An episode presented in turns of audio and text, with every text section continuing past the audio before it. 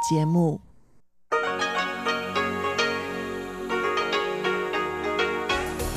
В эфире Международное радио Тайваня. Здравствуйте, дорогие друзья! Вы слушаете Международное радио Тайваня. В студии у микрофона Чечена Кулар. Сегодня 31 июля, пятница. А это значит, что в ближайшее время на волнах МРТ вы услышите выпуск главных новостей и тематические передачи. Азия в современном мире с Андреем Солодовым, экскурсия на Формозу с Марией Ли и ностальгия с Лилией У. Оставайтесь с нами.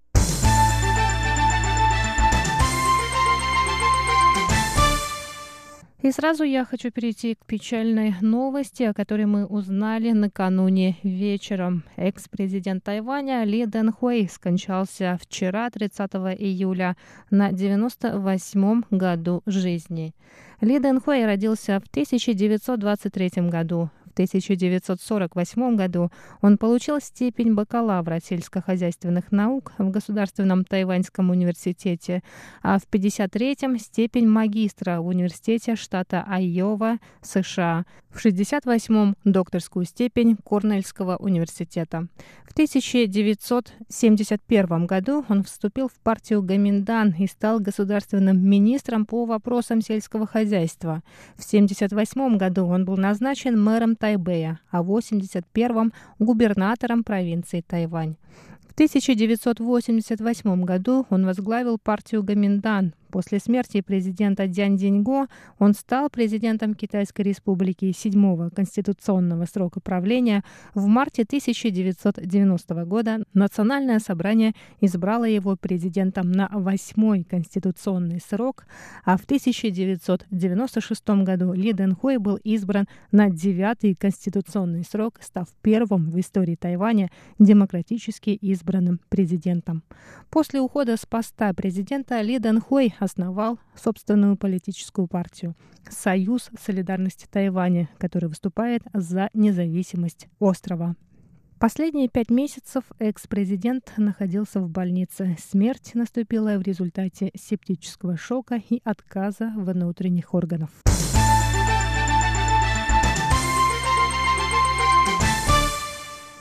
Президент Китайской республики Тайвань Цай Инвэнь выразила сегодня, 31 июля, глубокие соболезнования по поводу кончины экс-президента Тайваня Ли Дэнхуэя. Цай сказала, что Ли привел Тайвань к демократии и что весь мир знает о Тайване как демократическом чуде.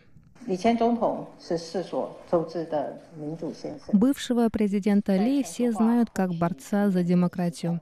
Во время бурной глобализации он мирным путем вывел Тайвань из-под авторитаризма и привел его к демократии. К тому же он обеспечил здоровый быстрый рост тайваньской экономики. Демократическое чудо стало символом, благодаря которому о Тайване знает весь мир.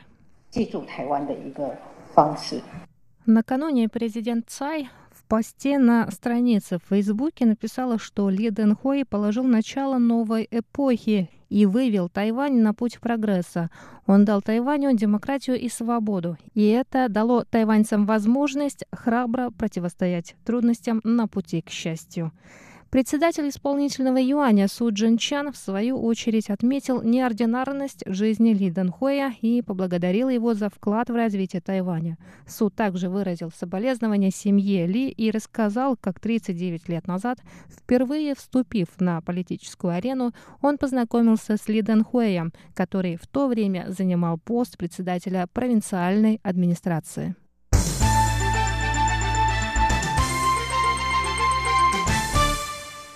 Руководители стран мира выразили соболезнования по поводу смерти бывшего президента Китайской республики Ли Дэнхуэя, который скончался в возрасте 97 лет. Они отметили вклад, который Ли внес в демократизацию Тайваня. Госсекретарь США Майк Помпео опубликовал заявление, в котором выразил соболезнования от лица всего американского народа.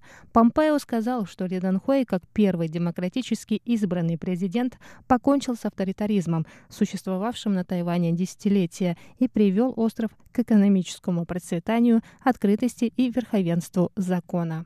Премьер-министр Японии Синдзо Абе также выразил соболезнования по поводу кончины Ли Дэнхуэя. Он написал, президент Ли внес значительный вклад в развитие японо-тайваньских отношений. У него особая связь с Японией. Он принес на Тайвань свободу, демократию, права человека и другие универсальные ценности и заложил основу для отношений между нашими странами. Конец цитаты.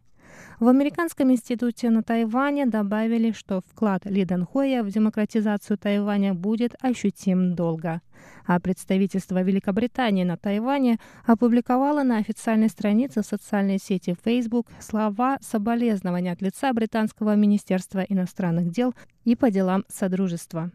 Слова соболезнования по поводу кончины бывшего президента Тайваня также выразило торговое представительство Канады в Тайбэе. В заявлении сказано, что под руководством Ли Дэнхуэя произошла экономическая трансформация Тайваня в начале 90-х годов, которая превратила остров в одного из четырех азиатских тигров.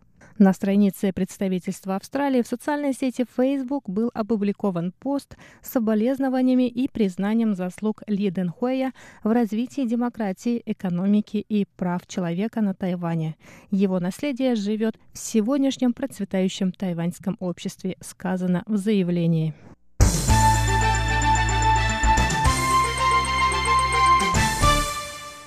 Президент Китайской республики Тайвань Цай Инвэнь открыла сегодня, 31 июля, Тайваньский форум рынка капитала. В своей речи Цай сказала, что торговая война между США и Китаем, а также пандемия стали причиной реструктуризации всемирной цепи поставок и создали новые возможности. Президент добавила, что основная задача правительства – суметь использовать эти возможности и привлечь на Тайвань иностранный капитал, чтобы укрепить местную промышленность. Президент заявил, что для достижения этих целей необходимо, во-первых, обеспечить прозрачность законодательства и повысить скорость рассмотрения заявок. Цай рассказала, что к концу прошлого года число тайваньских компаний, разместивших акции на бирже, составило 1717, а объем рынка достиг 39 триллионов новых тайваньских долларов. Рост объема рынка с 2000 года составил 331%, что говорит о высокой оценке тайваньского рынка капитала со стороны международных корпораций. Вторая задача, по мнению ЦАЙ, заключается в том, чтобы опередить соседние страны по уровню развития рынка капитала.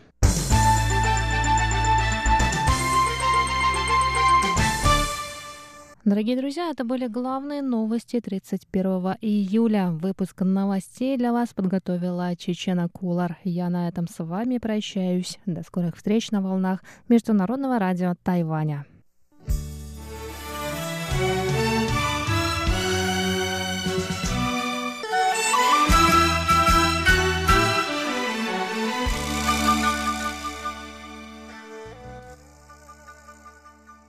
Здравствуйте, дорогие слушатели Международного радио Тайваня.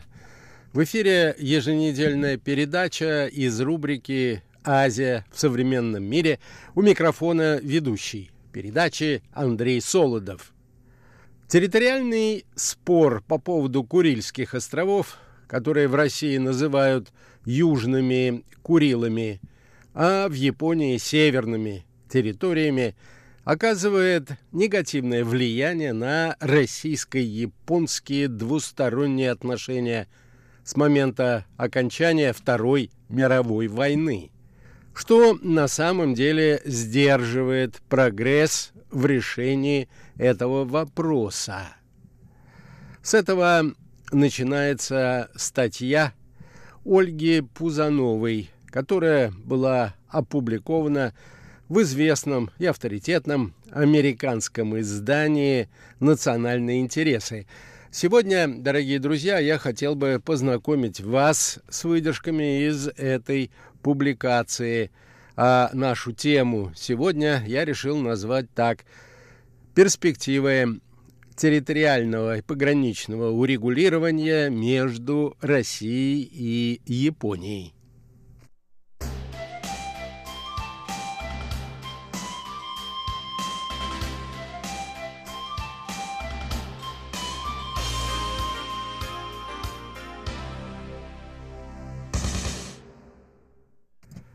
5 сентября 2019 года, пишет автор статьи, президент Владимир Путин и японский премьер-министр Синдзо Абе встретились в 27 раз. А произошло это во время работы Восточного экономического форума во Владивостоке. Давний спор по поводу Курильских островов между Россией и Японией продолжает оставаться нерешенным. Однако состоявшийся диалог свидетельствует о некоторых интересных тенденциях. Абе подчеркнул стратегическую важность укрепления политических и экономических отношений с Россией, а также значение совместных проектов на спорных островах. И все это в конечном счете может способствовать заключению мирного договора. Путин со своей стороны также подчеркнул значение двусторонних документов, подписанных во время его визита в Японию. Он обратил особое внимание на то, что расширение стратегической коммуникации, двусторонней торговли и сотрудничества в области инвестиций может перевести российско-японские отношения на более высокий уровень. В этой атмосфере будет возможно найти компромисс по самым сложным вопросам. Судя по всему, и Россия, и Япония – надеются на то, что создание прочного партнерства может помочь в решении этой проблемы.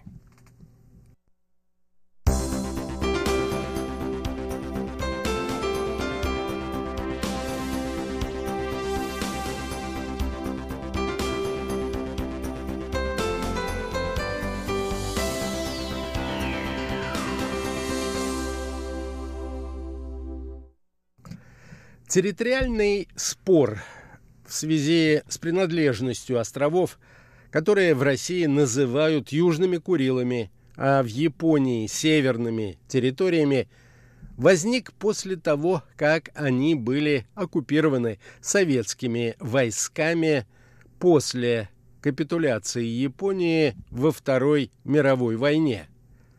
Возникшие разногласия по поводу суверенитета этих островов и отсутствия вплоть до настоящего времени мирного договора между Россией и Японией продолжают с того самого момента оказывать негативное воздействие на российско-японские двусторонние отношения. Вместе с тем переговоры по решению этого спора никогда не выходили, собственно, за рамки переговоров. Что же на самом деле сдерживает прогресс в этой области? Задает вопрос автор статьи. Население обеих стран потеряло веру в возможность когда-либо добиться позитивного решения территориального вопроса.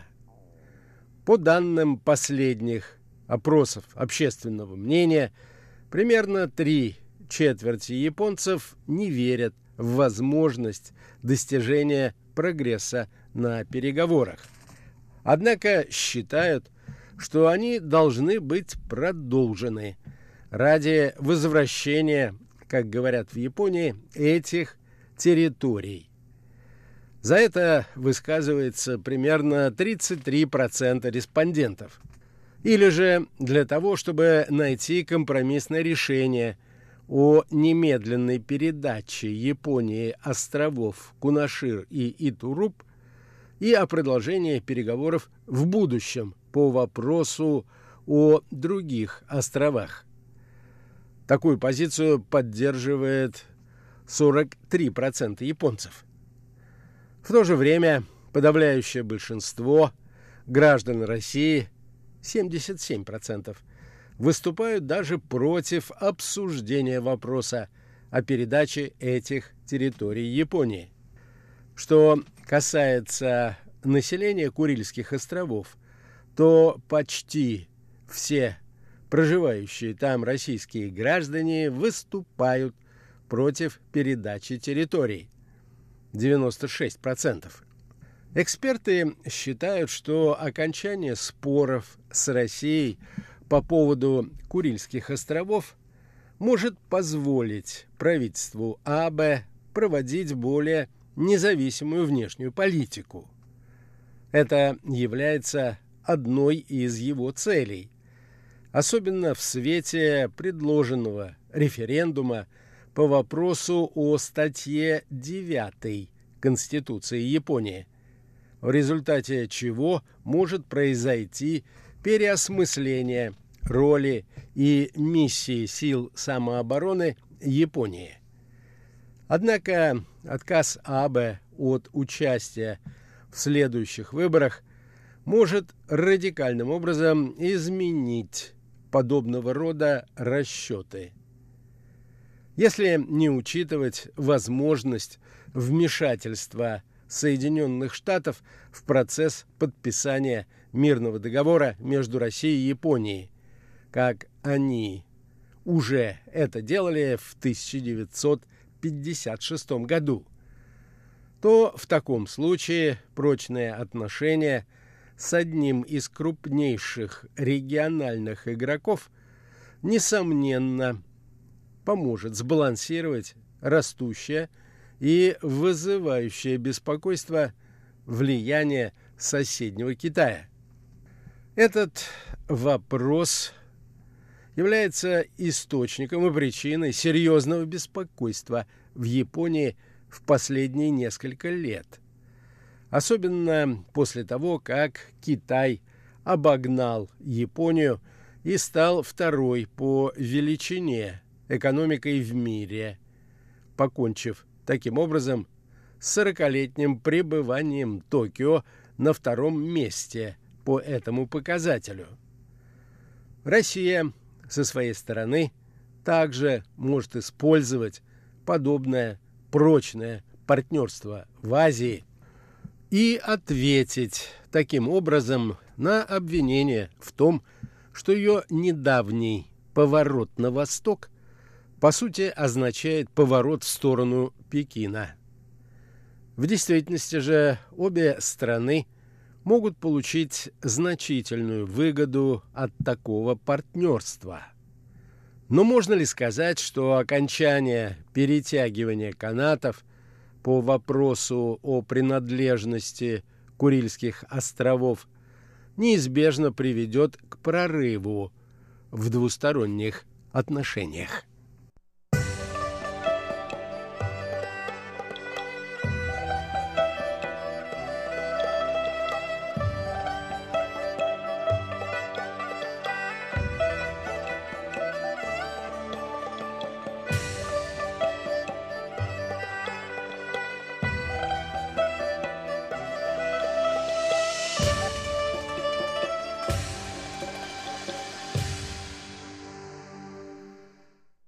Существующая динамика в отношениях между Россией и Японией представляет собой дилемму курицы и яйца. Возникает вопрос, это именно территориальный спор удерживает обе страны от укрепления и диверсификации своих отношений – помимо использования природных ресурсов и торговли автомобилями. Или как раз самим связям нужно придать мощный импульс, а еще сделать целый ряд взаимных уступок, прежде чем можно будет добиться какого-то прогресса в разрешении территориального спора. В этом отношении, возможно, продолжает автор статьи, имеет смысл обратиться к опыту другого давнего пограничного спора в этом регионе. Речь идет о китайско-советском, а позднее китайско-российском споре. Он был успешно разрешен в два этапа.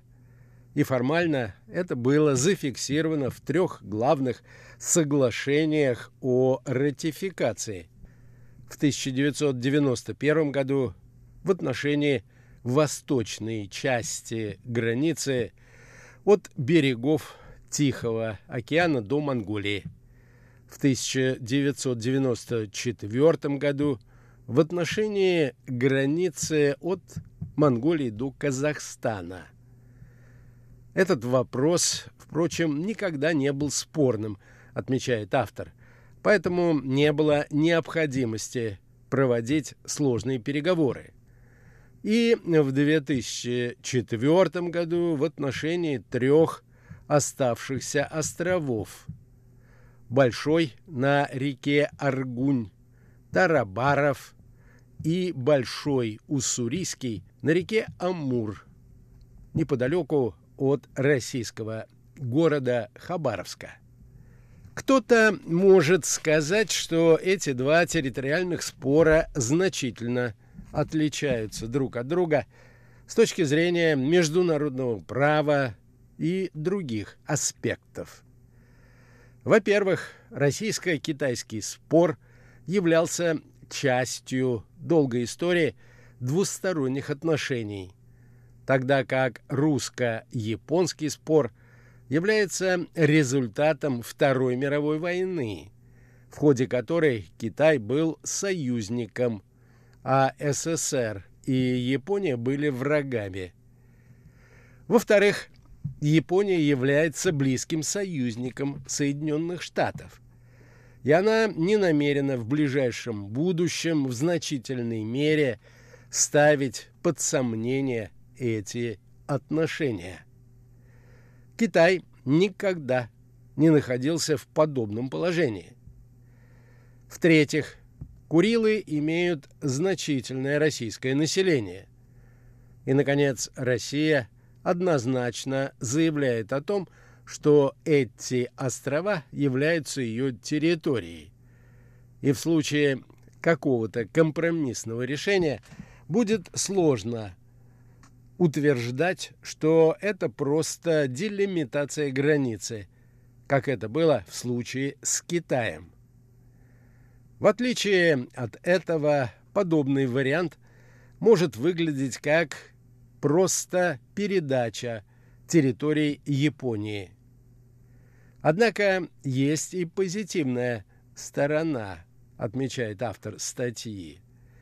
Хотя была война между СССР и Японией, после ее окончания не было никаких пограничных конфликтов, тогда как в случае с Китайской Народной Республикой – они имели место в 1969 году.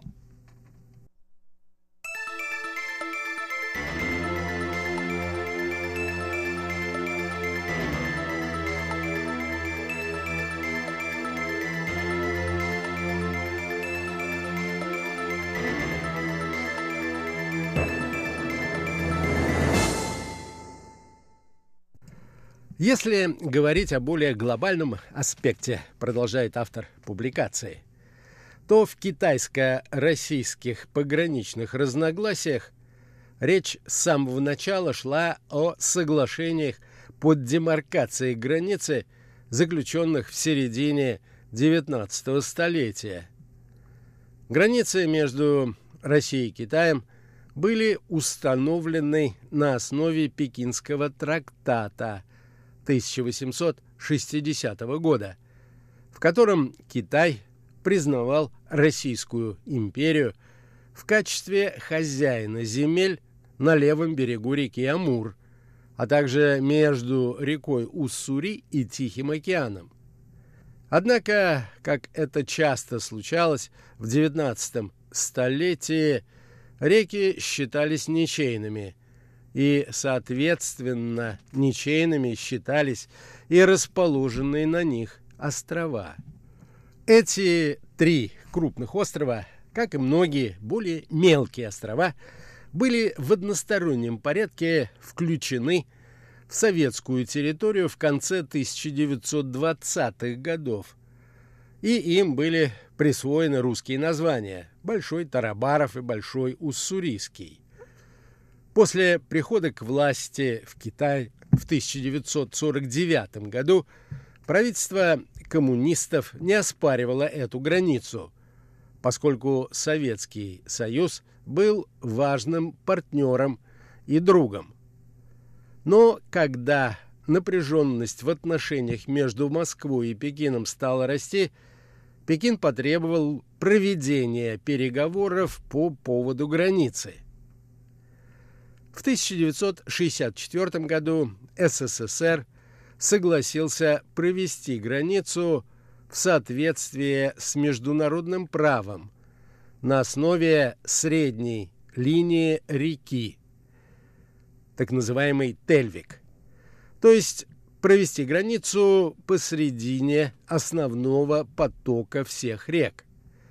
Это означало, что острова – расположенные между главным руслом и китайским берегом, должны были отойти к Китаю. Однако осуществление этого договора оказалось невозможным, поскольку в июле 1964 года Мао Цзэдун на встрече с представителями Социалистической партии Японии заявил следующее. Около ста лет назад территория к востоку от озера Байкал стала российской территорией. И с этого момента Владивосток, Хабаровск, Камчатка, а также другие места стали советской территорией. Мы еще не представили счет по этому реестру. Эти слова вызвали резкую реакцию со стороны Хрущева, который приказал убрать советскую делегацию с переговоров. Пути этих двух лидеров разошлись в преследовании своих геополитических амбиций. Тем не менее, 1964 год можно считать началом открытия переговоров, которые продолжались более 40 лет.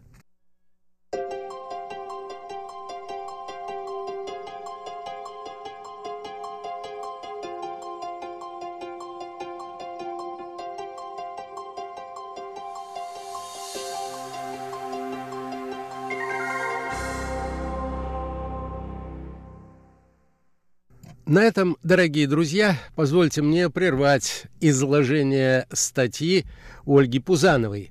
На следующей неделе я предполагаю продолжить эту тему. До новых встреч!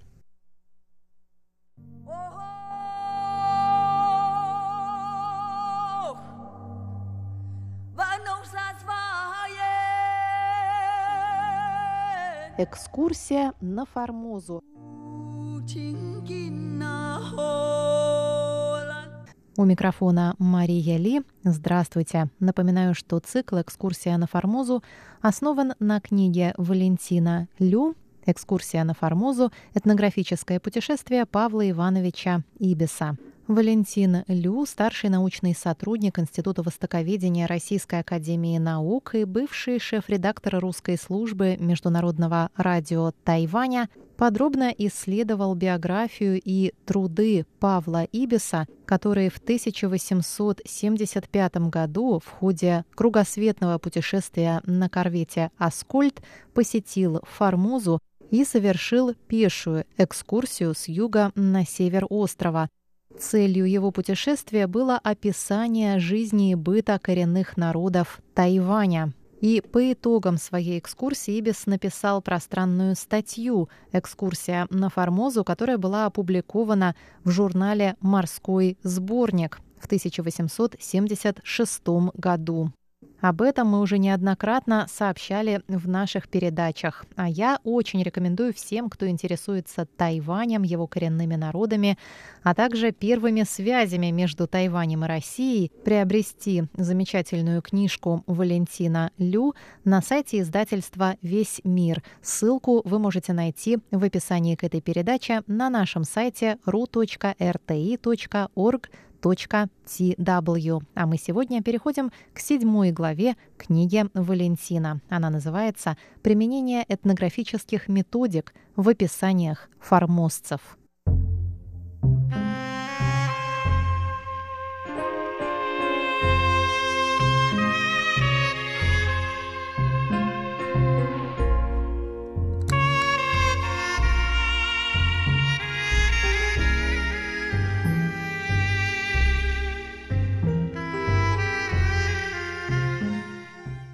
Итак, Павел Ибис очень четко определил теоретические и эмпирические цели и задачи своего этнологического исследования.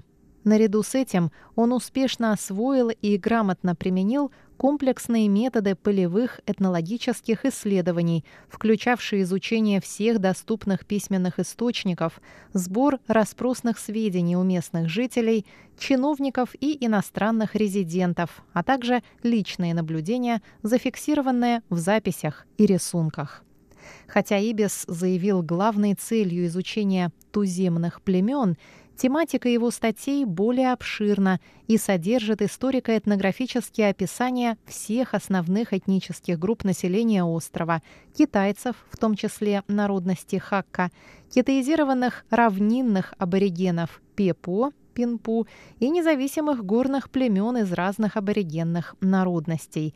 Описание каждой из этих групп и предпринятые Ибисом попытки их предварительного сравнения безусловно, заслуживают отдельного профессионального исследования, пишет Валентин. Но оставляя эту задачу будущим историкам и этнологам, он приводит в этой главе лишь некоторые выборочные описания, иллюстрирующие методы и результаты работы российского исследователя. Каждодневное общение с китайцами, составлявшими наибольшую часть населения Формозы, безусловно, нашло заметное отражение в путевых записях Павла Ибиса. В этих записях ярко, с общей симпатией и временами легкой иронией упоминаются простые жители острова и чиновники, описываются китайские города и деревни, народные праздники, празднование китайского Нового года, например, религиозные верования, нравы и обычаи. В целом Ибис очень высоко оценивает добрые человеческие качества формозских китайцев, сравнивая их с китайцами в открытых торговых портах, испорченными негативным влиянием европейцев. Вот как он описывает одну деревню, в которой ему пришлось остановиться на ночлег. Это одна из тех прелестных деревень, которыми усеяна вся низменная часть Южной Формозы и которые делают эту местность одной из самых красивых, когда-либо виденных мною. Совершенно скрытая в тенистых рощах исполинского бамбука, с чистенькими домиками, окруженными орековыми пальмами и бананами, эти деревни напоминают скорее группы дач, чем жилища трудящегося народа. И сами люди здесь как-то довольнее, счастливее, веселее, чем в городах. Здесь не поражает вас бедность и нищета, не оскорбляет нахальство и грубость, а честность и гостеприимство оставляют самые приятные воспоминания. Это вовсе не те китайцы, с которыми мы сталкиваемся в открытых торговых портах, где они заразились манией делать доллары, где иногда сами европейцы вызывают их на дерзости своим высокомерным обращением и по возможности ухудшают еще их дурную репутацию искаженными фактами и поверхностными замечаниями. Это мы их испортили, мы сами и наши доллары, сказал мне в Такао почтенный европеец, живший уже давно в Китае, когда я завел речь о развращенности шанхайских и гонконгских китайцев. Я не верил ему, но впоследствии убедился в справедливости этого резкого замечания и стыдился своего предрассудка и недоверчивости, с которой я относился к здешним деревенским жителям. Везде меня встречали с непритворным радушием, и, когда уходил, то только подарками мог им платить за гостеприимство. Денег ни за что не брали. Мои вещи лежали всегда открыто, даже когда я уходил на несколько дней, и никогда не случалось пропажи. Но это там, где европейцы еще не были. Конец цитаты. А вот как описывает Ибис традиционные народные празднования китайского Нового года, который пришелся в 1875 году на начало февраля. И снова цитата. Оставив 2 февраля Тайван-Фу, Тайван-Фу – это старое название Тайнаня, я направился к востоку, в деревню Лакуле, лежащую по прямой линии в 32 милях от него, у подошвы центрального хребта. Везде по дороге праздновали еще Новый год. Живописные процессии с музыкой и пением встречались нам часто. Разодетый по-праздничному, народ гулял по полям или сидел на могилах своих предков. Перед храмами вечером жгли фейерверки. В самих же храмах двигался народ, занимавшийся разговорами, курением табаку и жеванием бетеля, который продавался тут же вместе с фруктами и пирожками. Храмы, по-видимому, заменяют здесь клубы. Другого от них, впрочем, и не требуется. Соединять по временам народ для взаимных удовольствий после трудов, чтобы поддерживать единодушие – вот их главное назначение. Расходы на процессии и праздники, имеющие большую частью гражданское значение, взимаются с народа в виде налога, без различия религии. Конец цитаты. Любопытен короткий пассаж о посещении вечернего христианского богослужения в поселке Танг-Канг на юге острова, во время которого Ибис точно подметил и с юмором описал религиозный прагматизм китайцев. Цитата. Вечером в здешней капелле было богослужение, на которое собрались почти все христиане, человек около 80. Служил китаец, еще молодой человек. Как видно было из его оживленных жестов, он проповедовал свободно и со смыслом. Общее впечатление, которое я оттуда вынес, однако вовсе не соответствовало моим ожиданиям и заставило меня сильно сомневаться в искренности веры китайцев-христиан – они падают ниц, когда следуют, бросив предварительно соломенную подушку на пол, поют гимны раздирающими уши голосами, а во время проповеди зевают и спят. Особенно неприятно их пение, лишенное всякой мелодии. Повар мой оказался прозелитом. Он присутствовал при богослужении, делал все, что делали другие, смотрел в книгу, пел и зевал с прочими во время проповеди.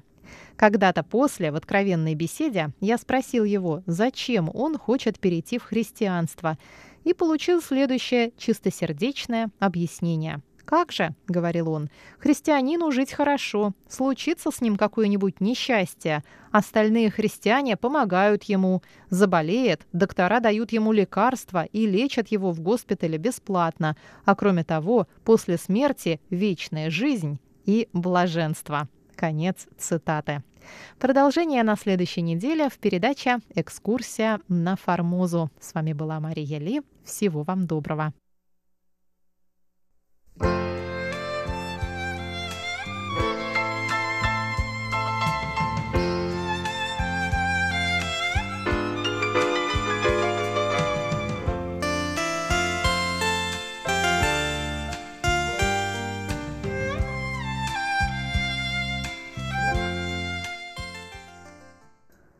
Здравствуйте, дорогие друзья! Вы сейчас слушаете передачу «Ностальгия на волне Международного радио Тайваня». Я ваша ведущая Лилия У. Мне очень приятно с вами встретиться в эфире. Сегодня мы познакомимся с первой поп-группой на Тайване, группа Чоу-Чоу. Чоу-Чоу 合唱团。 Группа Чо-Чо была создана в 1981 году гитаристом Чоу Чен. В составе группы еще были вокалист Цин Чжуэн, барабанщик Лин Чуншоу, клавишник Ли Инлу и бас-гитарист Ли Шижie. Они сильно повлияли на тайванскую поп-музыку. К сожалению, группа распалась в 1983 году, потому что мальчика пришлось уйти в армию. Теперь давайте послушаем их песни.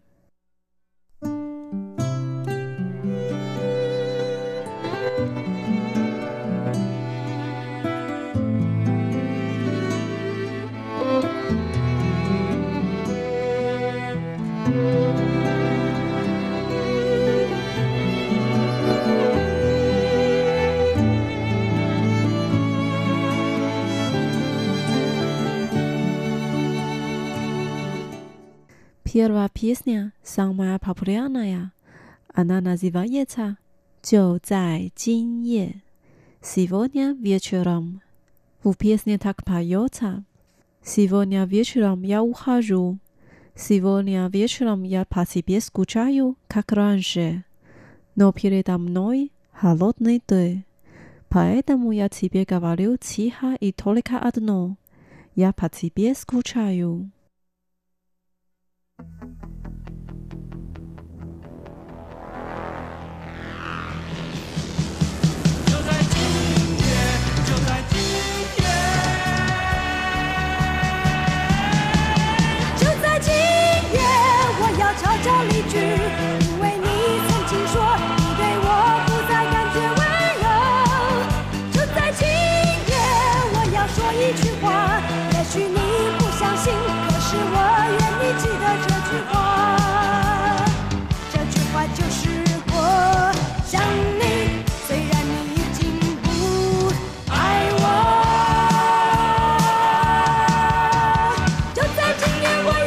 就在今夜一样想你虽然心中难过但面对你的冷漠只有轻轻留下一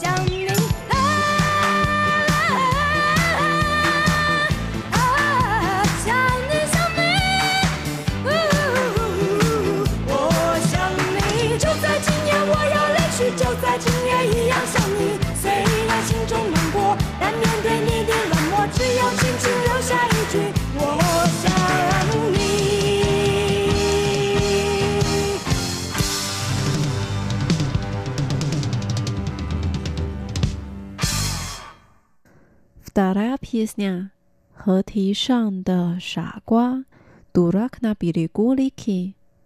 «Я жду тебя на берегу реки». «Дождик моросит». «Я хочу вернуться домой за зонтиком, но боюсь, что ты не найдешь меня».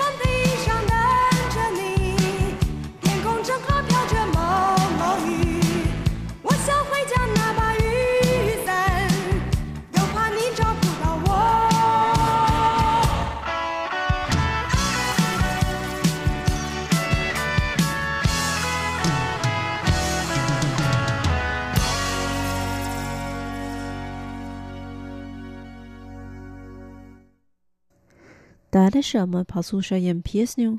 为何梦见他？跑去木屋，忘记了我娃子呢？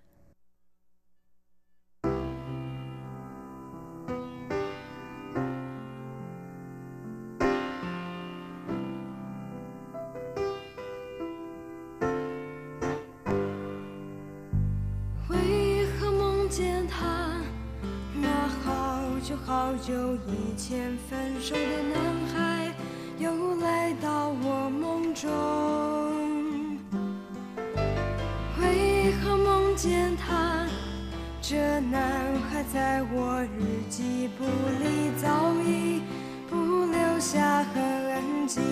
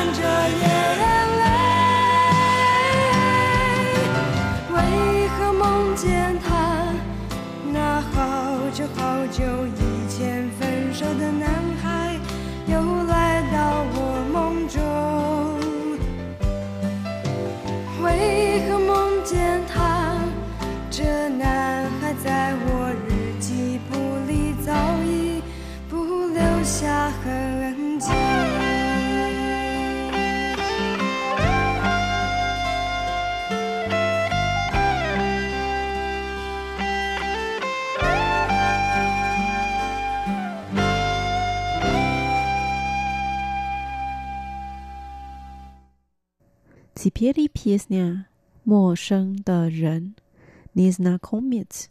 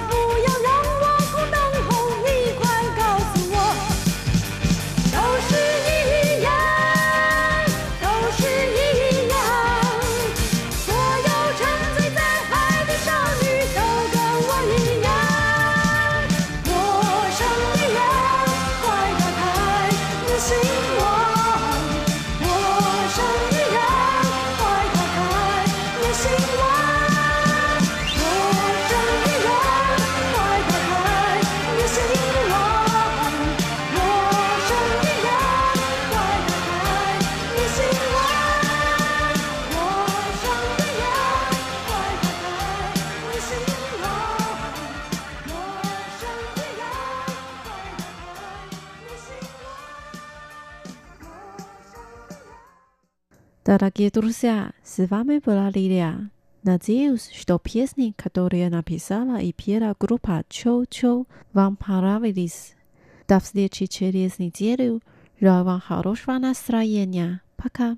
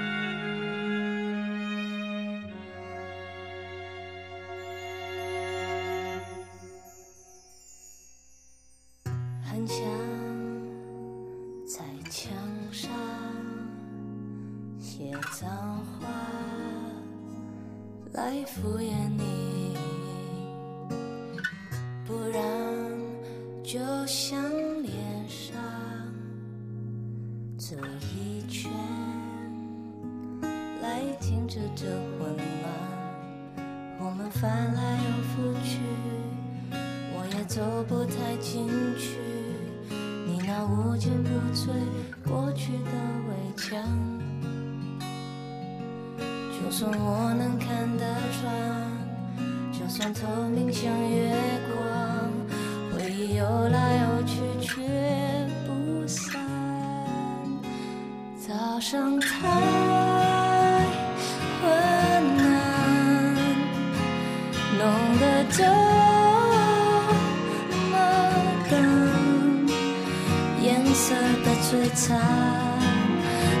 changes.